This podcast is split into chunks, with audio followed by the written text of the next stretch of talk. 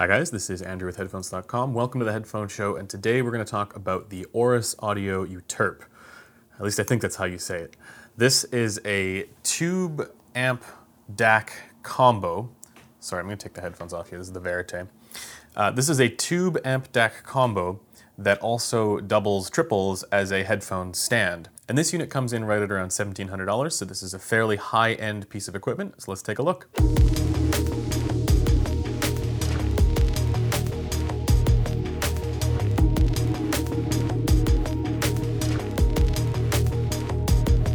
I'm just gonna put this back on here just so you can see how it does function as a headphone stand as well. So just like with all of my other reviews, I'll leave links in the description below where you can see more information about this unit and you can see what other people are saying in the headphone community forum as well. So let's talk about the Auris Audio Euterpe. I first heard this unit at CanJam New York uh, this year and the gentleman at the booth had it on display there with the HiFiMAN HE1000 SE. Now, if you guys know my opinion of the HE1000 SE, I think it has great technical performance, but at the same time, its frequency response is a little bit less than ideal. I think it's a little bit too bright. I know a lot of you guys think that I'm, you know, all high on HiFiMAN all the time, but with the HE1000 SE, I was fairly critical of its tonality. And then I heard it on the Euterpe, Again, I, am assuming that's how you say it. And I was blown away at how different it sounded and how much better it sounded on the Euterpe than off of my solid state equipment. And that got me interested. But before going any further, let me talk about what this actually is. This is a tube amplifier that also has a DAC built in. Uh, the DAC in here, it is an ESS-based DAC, so you don't need to have a separate digital to analog converter to use this. This is an all-in-one solution, does it all for you.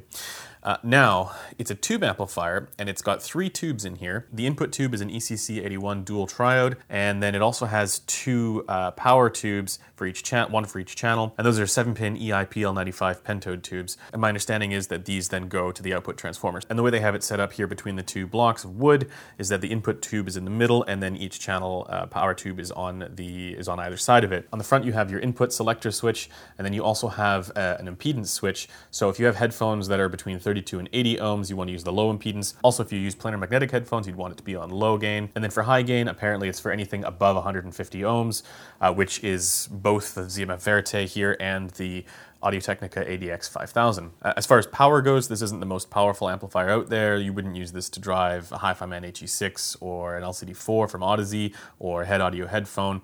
Uh, and this is also a single-ended design all the way through. There's no balanced going on here, but there is still easily enough power to drive all of these headphones. Uh, the Remember, the ADX 5000 is a 420 ohm headphone, and the ZMF Verite is a 300 ohm headphone. So I think generally, while it wouldn't be the greatest for you know the super inefficient planars, for just about everything else, this is is pretty much all you would need as far as power requirements goes. And remember, of course, that everything is coming down in power requirements, getting easier to drive, so I don't think you would be missing too much in the power department uh, with this unit as your go-to standalone uh, headphone amp DAC combo. All right, so let's talk about how this sounds because this is one of the most interesting pieces of equipment that I've used and had a chance to use for a long time. The first thing that you notice with the Auris Audio Euterpe is an increase to the soundstage.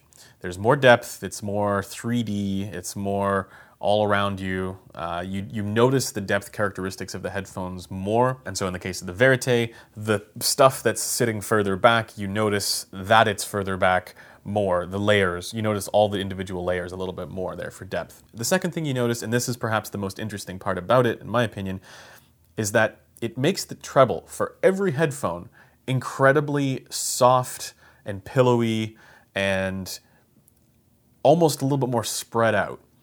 And I really like that quality. So for any headphones that are a little bit on the brighter side or have maybe some peaks in there, which is not uncommon, even the Verite has some peaks there, it just softens it just a little bit. I was working with some friends of mine that the Euterpe almost adds like a pillow filter where it just makes everything super soft and easy to listen to. And I don't mean that in the consonant range that it's you know notably withdrawn or anything or less resolving as a result. And that's the cool thing because it doesn't sound like it takes away from the resolution in any way whatsoever. It's more that it just sort of enhances the sound with uh, again like I said almost kind of like a pillow filter. The third thing that comes out really strongly with Euterp uh, is the mid-range is even more lush. The mid-range is, you know, you, we talk about the ZMF Verite as having this kind of euphonic sound to the mid-range. Uh, and the Euterp kind of doubles down on that a little bit. I think before listening to this, I maybe would have thought that you wouldn't want something that changes the sound all that much to be more euphonic or too euphonic with the Verite because it'd be like doubling down on that, and maybe it'd be better to find like a counterpart to it. But after listening to this, I love that quality. And it does that with all headphones pretty much that I tried with this, uh, but it was just more noticeable with the Verite. And so, you know, there's a lot of people who say you got to listen to the Verite on tubes. I think they're right. I think the best way to appreciate the Verite is probably with a tube amplifier. And, you know, the Auris Audio Euterp has kind of demonstrated that to me. Just like when I was evaluating the ZMF Pendant, it kind of demonstrated that to me as well. And the last thing that I noticed with the Auris Audio Euterp may actually be a bit of a deal breaker for some people. It's that there is a noticeable drop in energy to sub bass frequencies and there's there's a little bit of a roll off there in the treble. So if you guys haven't watched my ZMF pendant review, I mentioned in that review that it's a it sounded more like a neutral amplifier that didn't really impact the frequency response all that much of your headphones while still having that tube character. And the Auris Audio Euterp is different in that it is not quite as neutral as that one, as the ZMF pendant. Now, I do also think that this has a different type of tube character to the pendant, but uh, that drawback of changing the frequency response where it rolls off the bass a little bit and rolls off the treble is something that may be a bit of a deal breaker for certain headphones.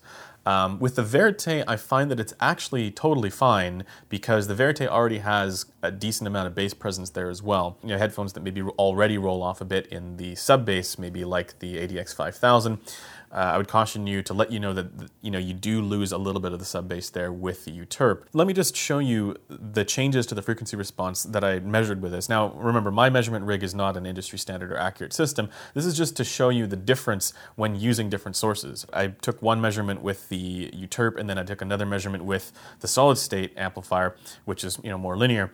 And uh, I didn't take the headphones off and reposition them. I just left them on there. So there's no change as a result of repositioning or anything like that. And every time I switched sources, I also normalized the volume there at 300 hertz. So really, you don't pay too much attention to the overall frequency response of the headphones here. Just look at how they're different. So you can see for all of these, the green line is the solid state amplifier, which has full sub bass extension. It's much more linear. And then with the red line, uh, that's where you see a little bit of roll off there. That's on the Euterp. Now, interestingly enough, when I was using the Euterp with another amplifier DAC combo as a preamp, uh, which I was I tried this with the Mytek Liberty. I found that it actually didn't roll off the treble at all. I found that the treble was almost identical to the way that it sounded on the solid state, but it did still roll off the bass a little bit. So I think actually one of the more interesting combinations here, in spite of the fact that this has a perfectly fine DAC in here, one of the more interesting combinations is to use this with a another DAC amp combo like the Mytek Liberty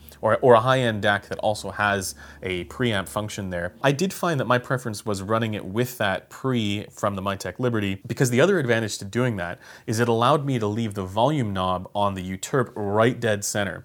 And that's another quirk. There are a few quirks with the, this unit and it may just be this specific unit because I think this is the one from CanJam. The quirk that I noticed is, I mean, say you have the volume knob pretty low, like like say you have it like here, you don't get perfect channel balance. You have to give it a, at least a certain amount of power for the channel balance to be correct. Uh, and then you know anything above that, it's totally fine. The other quirk is, of course, when you have the volume knob all the way up, and if you're on high gain, it does introduce a little bit of noise floor there. You get a little bit of that sort of tube hum.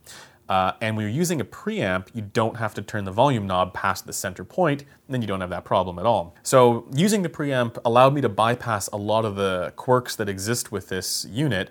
Uh, once again, maybe it is just this particular unit and the ones that you would buy if you were to buy one brand new, uh, you wouldn't have that issue. I do also mention that it comes with a fairly substantial power brick, and you just leave that on the floor or somewhere that isn't right by the amplifier, uh, and it just connects into the back. If you have a whole bunch of electronic stuff around this amplifier, like I actually had it set up at first uh, at my desk, and it was actually right next to my wireless router, uh, you do pick up a little bit of interference there from the tubes. So wherever you set this up, make sure you don't have a wireless router or anything like that nearby that could cause interference. You know, this is something that I've noticed on just about every tube amp that I've evaluated. I noticed it on the pendant as well, so it's not unique to this. It's just something to keep in mind if you are going to get a tube amplifier. And you know, you see a lot of tube amplifiers out there that have different types of shielding and whatnot. My guess is it's probably for the same reason. Now, I did also want to compare this to the ZMF pendant. If you guys haven't seen my pendant review, uh, I'll leave a link in the description.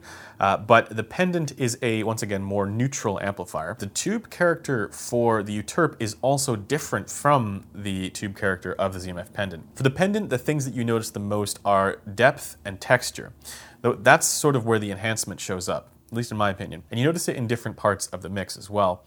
Uh, with the Euterpe, the it's not as much about the texture it's more about that sort of pillowy treble kind of sound and then a little bit more of that sort of euphonic mid-range and in my opinion it's more about both of those types of tube character not as much about texture and depth it still is it still does give you that tube depth um, but I do still find that you know it, it, was less noticeable with this than it was on the ZMF Pendant. This might not be the perfect amplifier for the ZMF Verite, uh, but I think it is worth strong consideration, uh, specifically because of how it affects the treble, and it does that sort of doubling down on the euphonic quality that I really really like.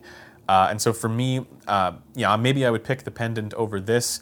Uh, but remember that this is also a DAC in here as well and a stand, so it's a much smaller footprint overall. Um, and I think if you like the idea of what I'm describing here for the tube character, then absolutely this might be one of the best choices for the ZMF Verite. It affects the sound a little bit more strongly, it's a little bit more immediately noticeable, but it's also a different type of character, and I really, really, really like it. There are some headphones where it maybe wouldn't do quite as well with, but for most headphones that are either neutral or a little bit, you know, brighter there in the treble or have some treble peaks. Again, anything with treble peaks, the Euterpe is just the perfect solution. Anyways, that does it for this video. If you guys like what I'm doing, consider subscribing and I'll see you guys in the next one. Bye for now.